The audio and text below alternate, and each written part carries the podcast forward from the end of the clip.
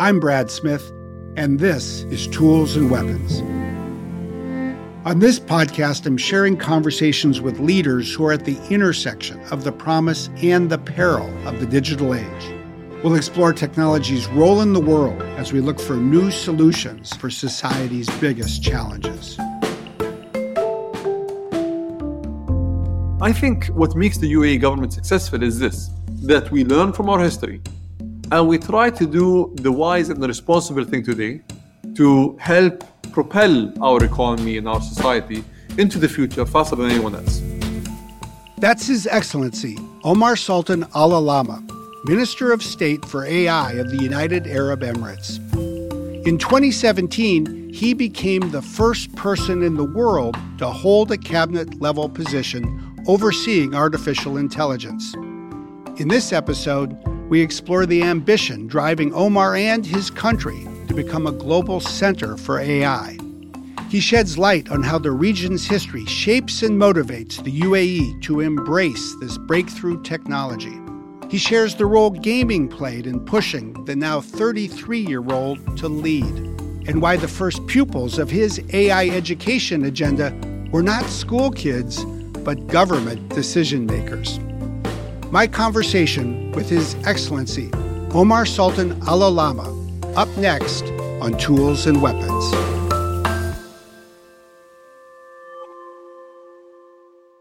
Omar, it is such a pleasure to talk with you today. You and I had the opportunity to have a conversation in Dubai earlier this year. For me, it stands out, frankly, as one of the most memorable conversations I've had this year. It's sort of the year of AI. You became the world's first AI minister starting, I believe, in 2017.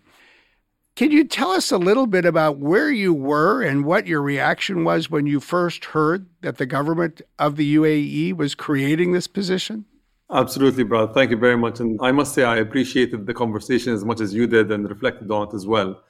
So, my appointment to the role, and I don't want to dwell too much on this, was during my honeymoon. And so I was planning a one month long honeymoon, and we were going to go to Japan and to Bali in Indonesia. The funny thing is that I think it was on the second day of my honeymoon, the Prime Minister announced the UAE artificial intelligence strategy.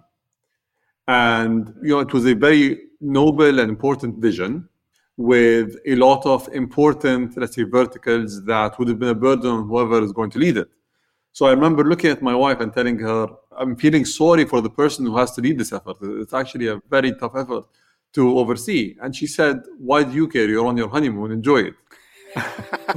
and the next day I was appointed as minister. I was told to come back. So I might have attracted it, I'm not sure.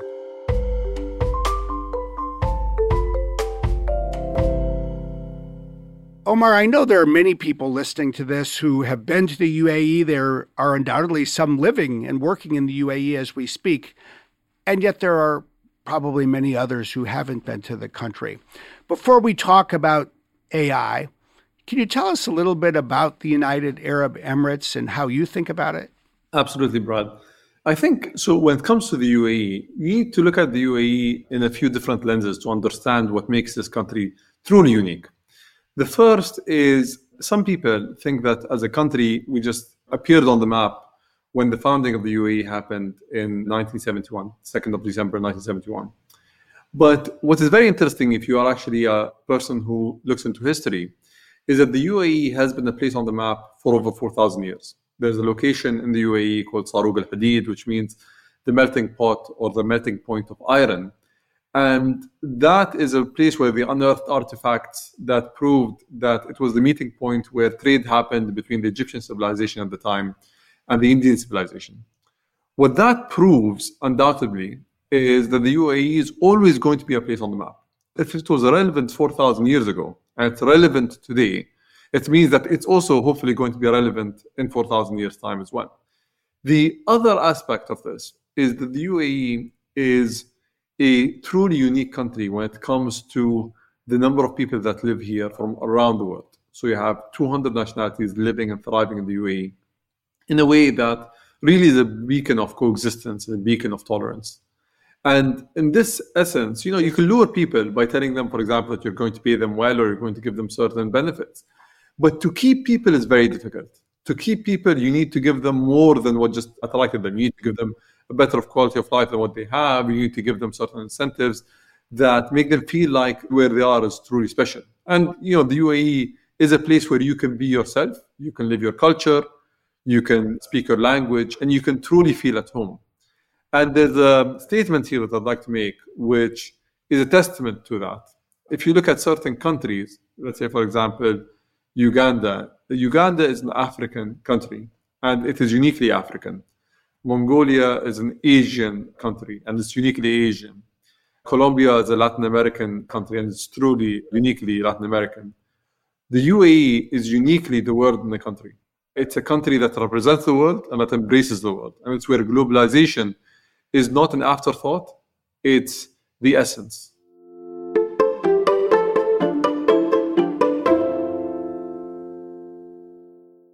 I know from our conversation and reading about you, you were born in 1990. So you grew up in your early years when gaming was becoming even more popular, when computing was becoming more accessible. You've been a long time gamer, I think. Is that right? Well, it's a fact that I'm trying to hide, but uh, the reality is I was for many years.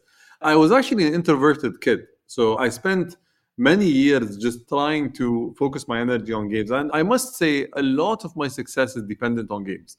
And I'll tell you why. This is something that might sound counterintuitive after I mention it to you but doesn't really look apparent when you first think about it. So what happens with games is the universe that you're going into is a parallel universe to the universe that we actually live in. And that brings with it a set of variables that are very important. The first is you're able to test things that you can't test in real life. So one thing that, for example, I was reluctant to do in real life was I wasn't sure if I had the confidence or the charisma to be a leader, you know, at a young age. But what games allowed me to do was, you know, we got into guilds, and these guilds in certain games, you know, you work together and you, let's say, overcome missions together. And throughout the time that I had in the guild, I rose up the ranks. And then I actually, at one point of time, quit the guild I was in, and I created another guild, which became the most successful guild in my server at the time. And I became this, you know, this leader in the server that everyone's looking up to. And I was a 12 or 13 year old kid. So I remember at one point of time, my deputy, the deputy leader of the guild, calls me up and he says, I want to meet you. You know, I'm so inspired by you and I want to meet you. So I told him, yes, sure, you know, let, let's meet at this gaming cafe. And he said, so can you pick me up? I said, no, I don't have a driver's license. I'm going to come with my driver. So he says, I'll pick you up he was at the time, you know, he was I think 21. My mother didn't let him pick me up. She, she's a stranger, but she said you can go meet him at the gaming cafe. So I went and met him, and you know, the guy was awestruck that a child at the time or a teenager was able to do what I did, and that led to really improving my confidence. That I was able to project the sense of confidence, to create something that was meaningful in that server. So that's one. The second is my love of history actually came from gaming. So there's one thing that most people don't know. If you start any game, so if you play a Microsoft game like Halo, for example, on Xbox, right? What happens when you first start the game and create your character? You're given an orientation. The orientation talks about the universe, the history, the rules. It actually tells you what has happened in the past to get you to this point, and it also gives you the rules that will take you forward in the game for the future. And I've always asked myself, why doesn't anyone give that to us when we come into the world. so, you know, you're born into this world and you're expected to learn on the go. You're not really oriented what has happened to get us to this point. You're not oriented what you need to be doing to move forward. And the rules you discover by people telling you off. You should not do that or you should do this. It's very reactive. It's not proactive. So, one thing that I ended up doing because of gaming is actually reading a lot about history you know someone has been in this position at one point of time not exactly this position that i'm in we are here for a reason as a region for example. So in the region that i come from the middle east you know why are we where we are? There are probably decisions that were made that got us here. There are certain variables that brought us here. And how can i be a person that ensures that these mistakes don't happen again? Or if certain things are good how can i ensure that i build on them? So this is why i think there's a link between gaming and history in my opinion I think there's so much that you just covered there. It's fascinating, and I think it's worth unpacking a little bit. First of all, I just have to say at Microsoft, as you know, we love gaming.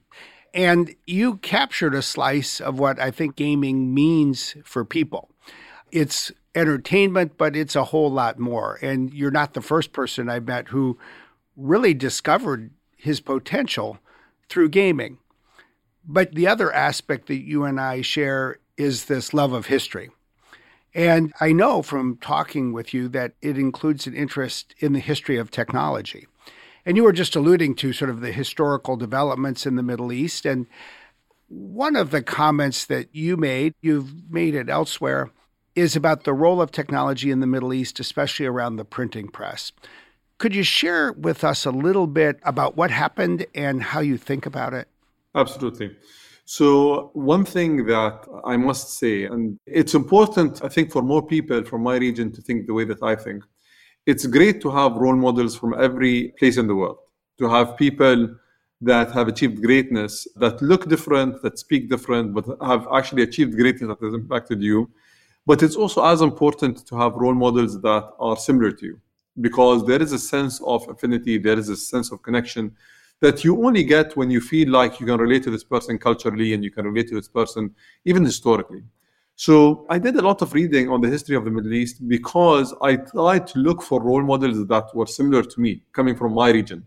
At one point of time, I thought to myself, there is probably a reason why the Western world is a lot more advanced. It's probably because the variables around them were easier, which I then discovered through my reading of history that it wasn't. Technology is what made things easier. But in general, I started reading a lot about the different phases of history of the Middle East and, and the rest of the world. And one thing that struck me was that for a long period of time, from the year 813 AD till the year 1455 at least, there is general consensus by all historians that the Middle East was the most advanced hub for science, technology, innovation, economy, whatever you want to call it, art, everything. And there is something that happened. There was a trigger in the year 1455.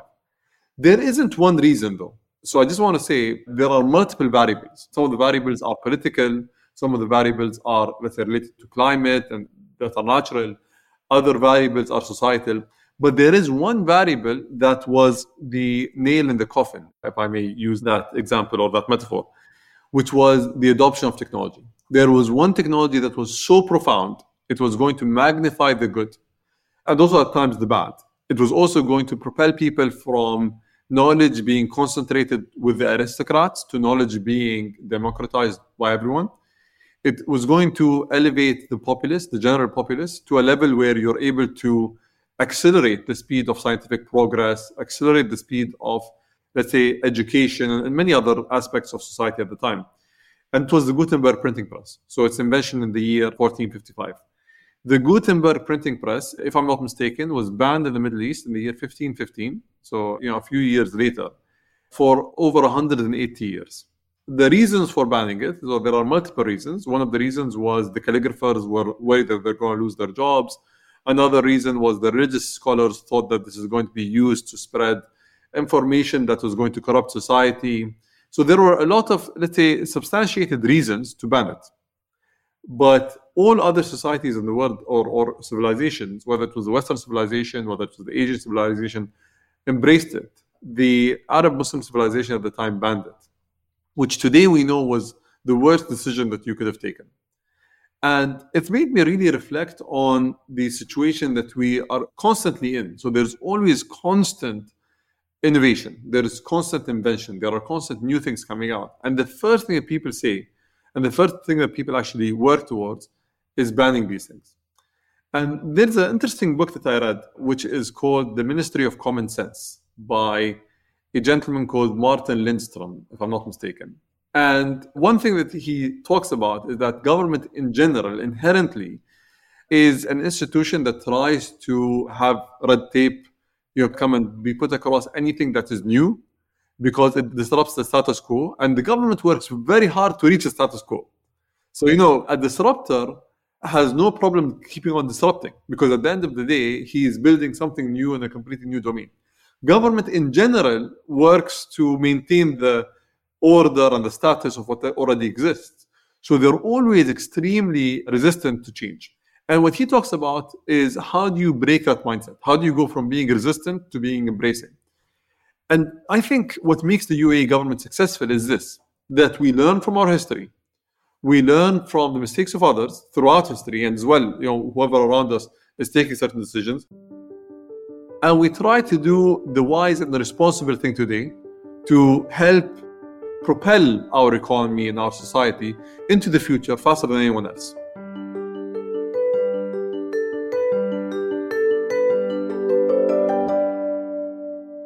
One of the things we've been talking about this year inside Microsoft is we sort of debate what is AI the most similar to in terms of the history of technology. The printing press, as you noted, really did more than anything before it to make it easier for people to create and share what they created and advance knowledge.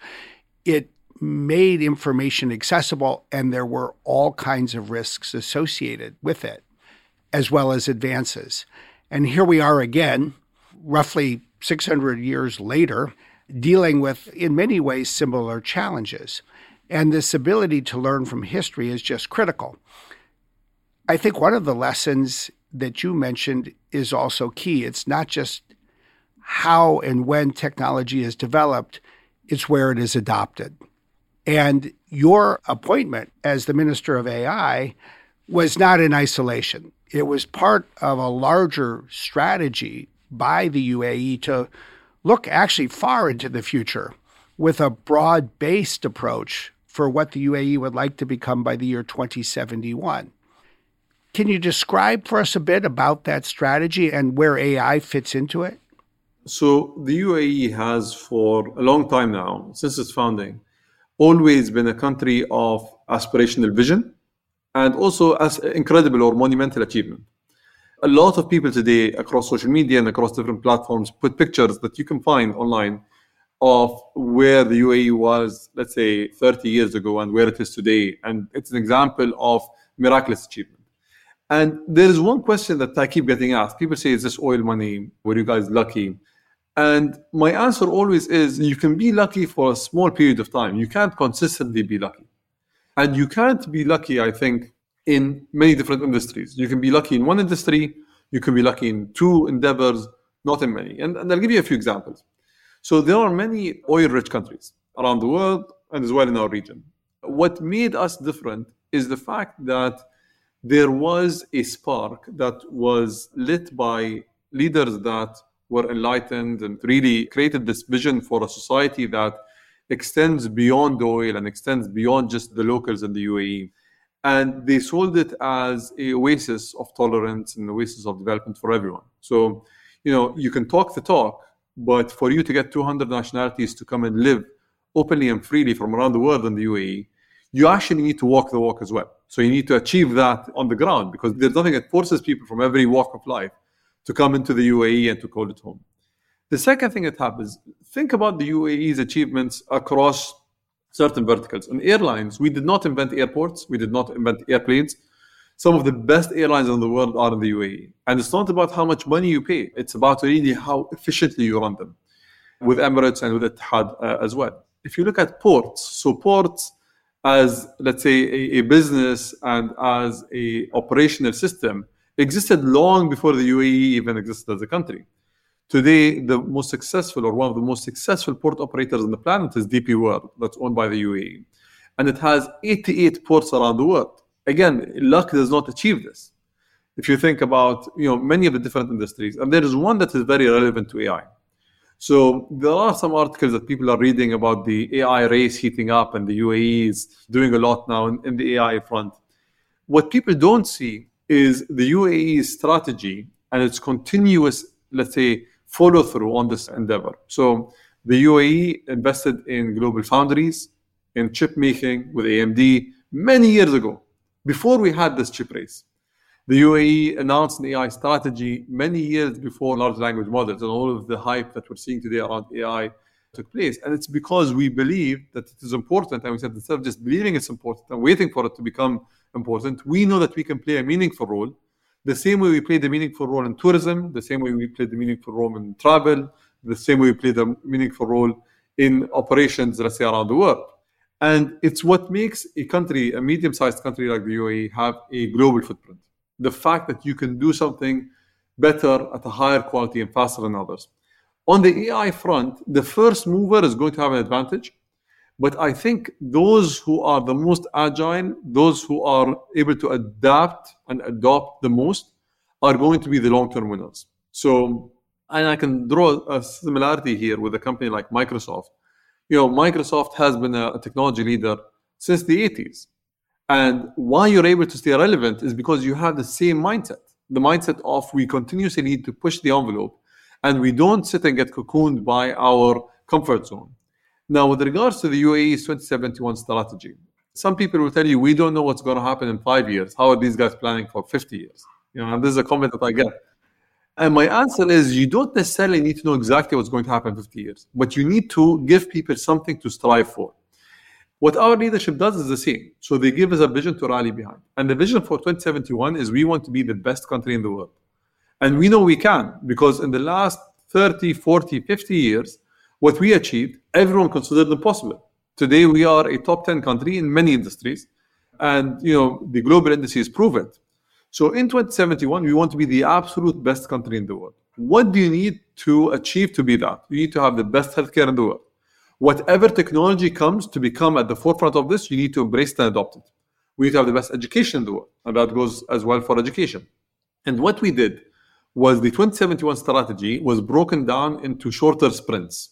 So each sprint is around 10 years. So we have a sprint for 2031 and that is broken down to cycles. And each cycle is up to five years. So on the AI front, we had a five year cycle that started in 2017.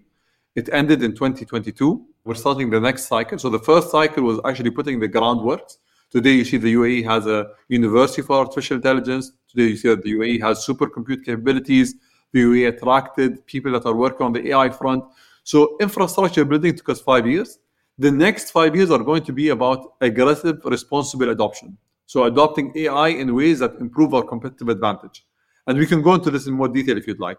The next five years after that are going to be about global leadership on this domain. There are going to be other technologies that come up in the coming years that are going to be as important, and we are going to double down on them and continuously work on them as well.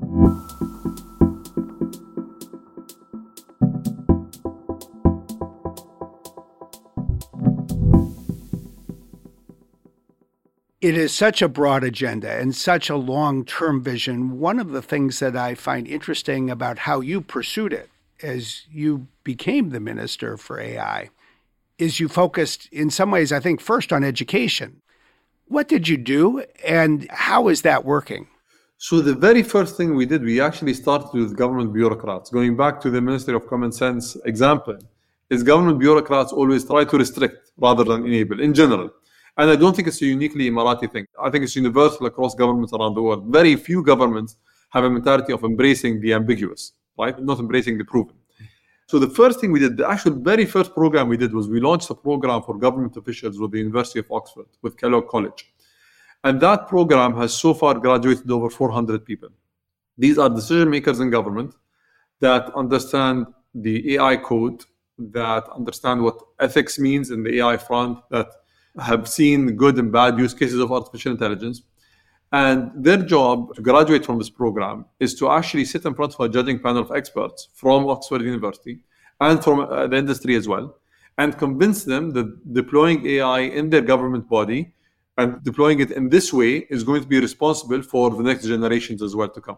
So it's a way for you to ensure that the bureaucrat understand the responsibility on their shoulders and at the same time doesn't automatically think of restricting as soon as they get something new. The second thing that we did was we focused on the youth. So we did three things. The first is we employed artificial intelligence in our curriculum. So in the curriculum in schools in the UAE, they learn about artificial intelligence. So they learn how to code at an early age. From grade 10 onwards, they actually learn how to work with artificial intelligence, how to code these systems, what neural networks mean, and so on and so forth. And we then said to ourselves, we need to take it a step further. If people want to pursue this as higher education, we need to have cutting edge world class education opportunities in the UAE. And that's why the Mohammed bin Zayed University for Artificial Intelligence was formed. And a lot of AI courses were launched in the UAE, as well as universities were attracted from around the world that are considered very good in this field, like the University of Birmingham, for example, and others that came to the UAE as a continuation of a very focused agenda uh, with regards to building capabilities. And then we said, we need to open up the opportunity for anyone who wants to get exposed to this, whether they are part of the schooling system or not, to actually engage with artificial intelligence. So we launched programs, both summer and winter camps during the vacations, called the AI Camp, in which thousands and thousands of people, so the numbers are in the hundreds of thousands, have come and actually taken courses on artificial intelligence. Microsoft has been a keen partner with us every year on this, and they've actually dealt with AI what we're seeing today, and we're actually going to publish this report soon, is the UAE is one of the most embracing countries when it comes to artificial intelligence. So our population, instead of fearing AI, is embracing it fully.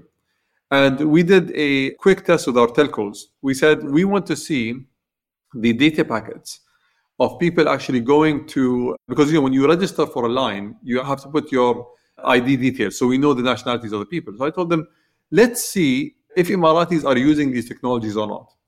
And a lot of the Emiratis are using and embracing artificial intelligence. So they're using ChatGPT, they're using Midjourney, they're using others. And what that shows me is they're thinking of them as tools. They're not thinking of them as things that are just going to disrupt their lives and they shouldn't touch.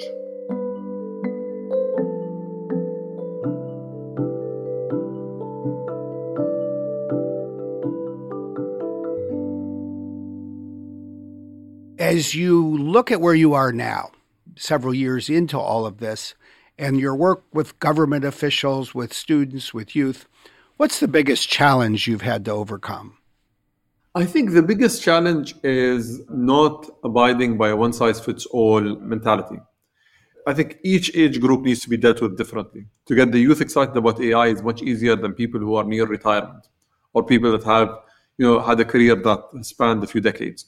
There's also another thing when it comes to dealing with the private sector, it's very different to dealing with government. And most people think that you need to have a one size fits all approach for everyone, especially when dealing with this technology. And at the same time, and I've been saying this since I was appointed, when people discuss AI, they discuss AI as one technology with a very broad regulation agenda, which doesn't make sense. So large language models are very different to self-driving cars, are very different to many of the different utilities of artificial intelligence.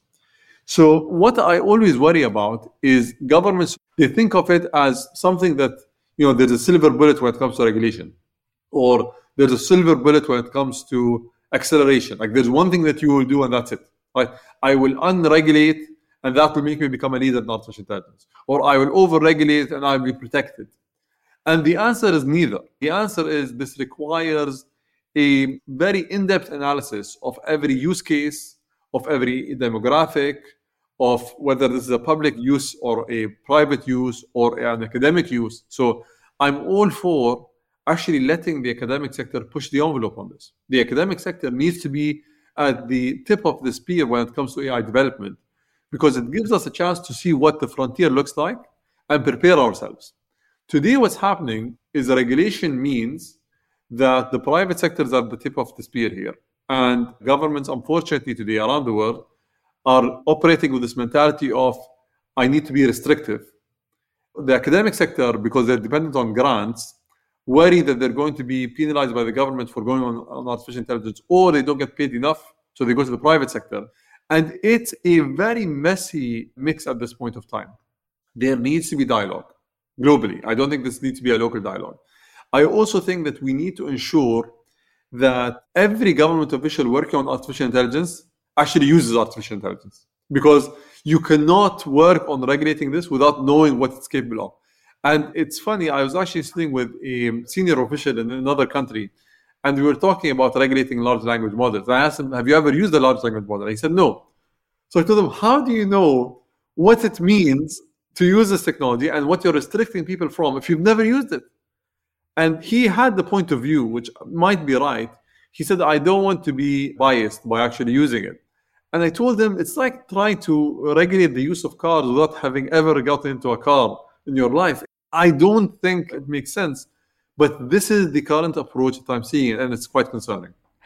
I share that reaction. There are so many people around the world right now that have an opinion about AI, just like there's so many people who justifiably have opinions on many things. But when you break it down, oftentimes they haven't yet used the product.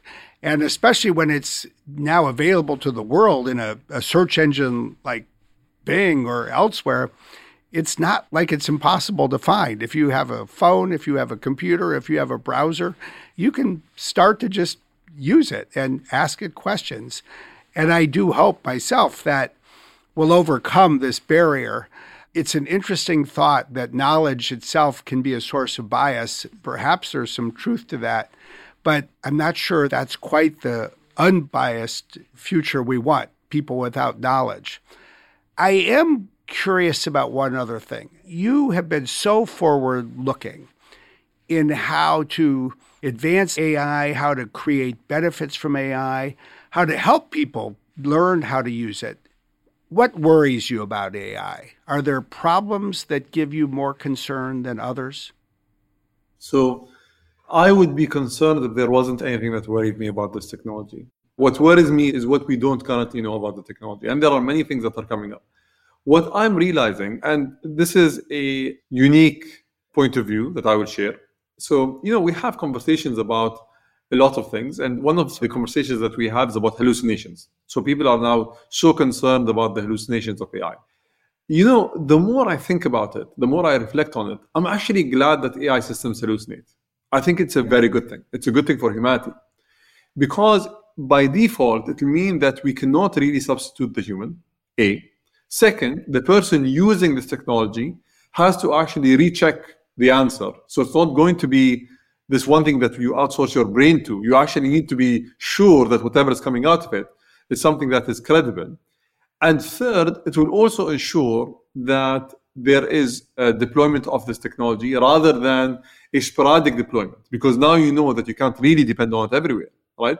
But there are certain use cases that even if it hallucinates, it will not really create as much harm as others, right?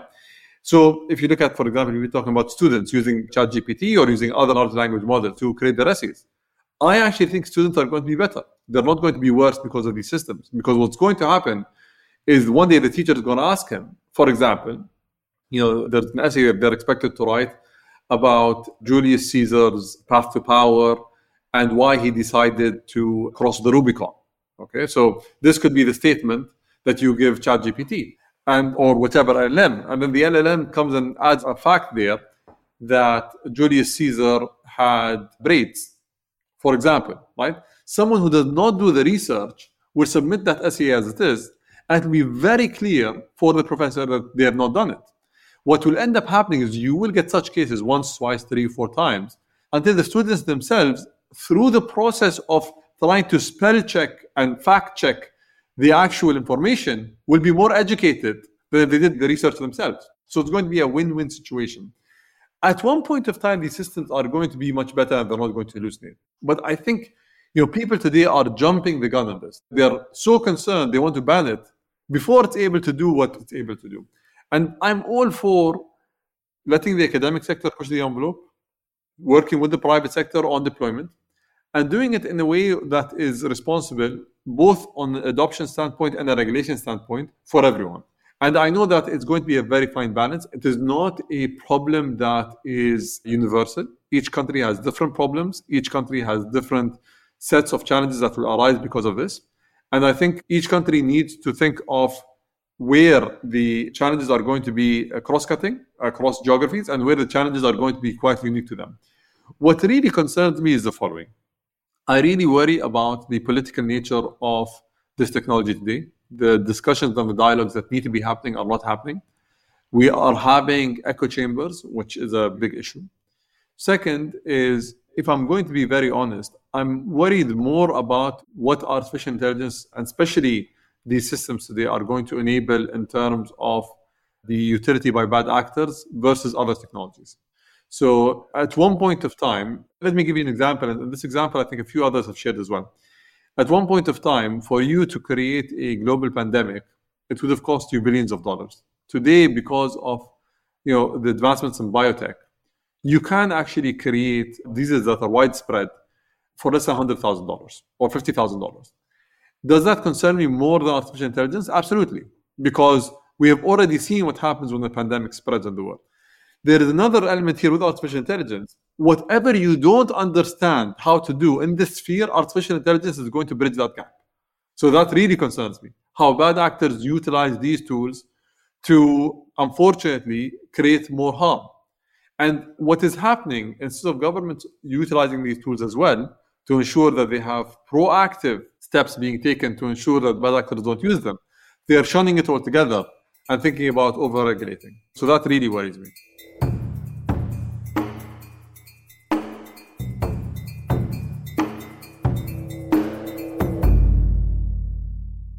As we draw this to a close, I would say there's something pretty magical in a lot of what you've talked about here. In some ways, the best way to create technology for the world is to have people who come from the world, who reflect the world you're trying to serve. I found early on in my career at Microsoft, I would get in an elevator or walk on a stairwell, and I would never know what language I was going to hear. And I felt that I was working at the United Nations of Software. And the other point that you've captured is you can never get comfortable with where you are. If you become too comfortable, you become complacent. And if you become complacent, you no longer are at the forefront. And the rest of the world passes you by. What I'm so struck by, and it's so typified, illustrated by you and what you're doing and the position that you hold, is that you're all so focused on the future. You're not complacent. You move quickly, and you do have this ability to bring people together. I would love to come back and sit down again in a couple of years and we'll take stock of this extraordinary decade and the advances we're seeing in AI and all of the questions that are emerging. Hopefully, we'll have more people who are using AI rather than just talking about it. But I know one thing you're still going to be at the forefront whatever that forefront happens to be. I hope so. So, Omar, thank you. I hope you will. I believe you will. And I look forward to talking again. Thank you. Thank you, Brad. It's been a pleasure, and I look forward to seeing you soon.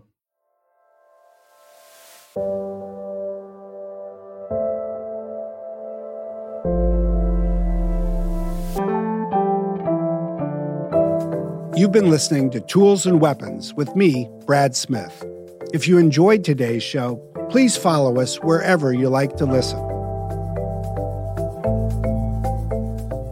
Our executive producers are Carol Ann Browne and Aaron Tisi. This episode of Tools and Weapons was produced by Karina Hernandez and Jordan Rothlein. This podcast is edited and mixed by Jenny Cataldo with production support by Sam Kirkpatrick at Run Studios.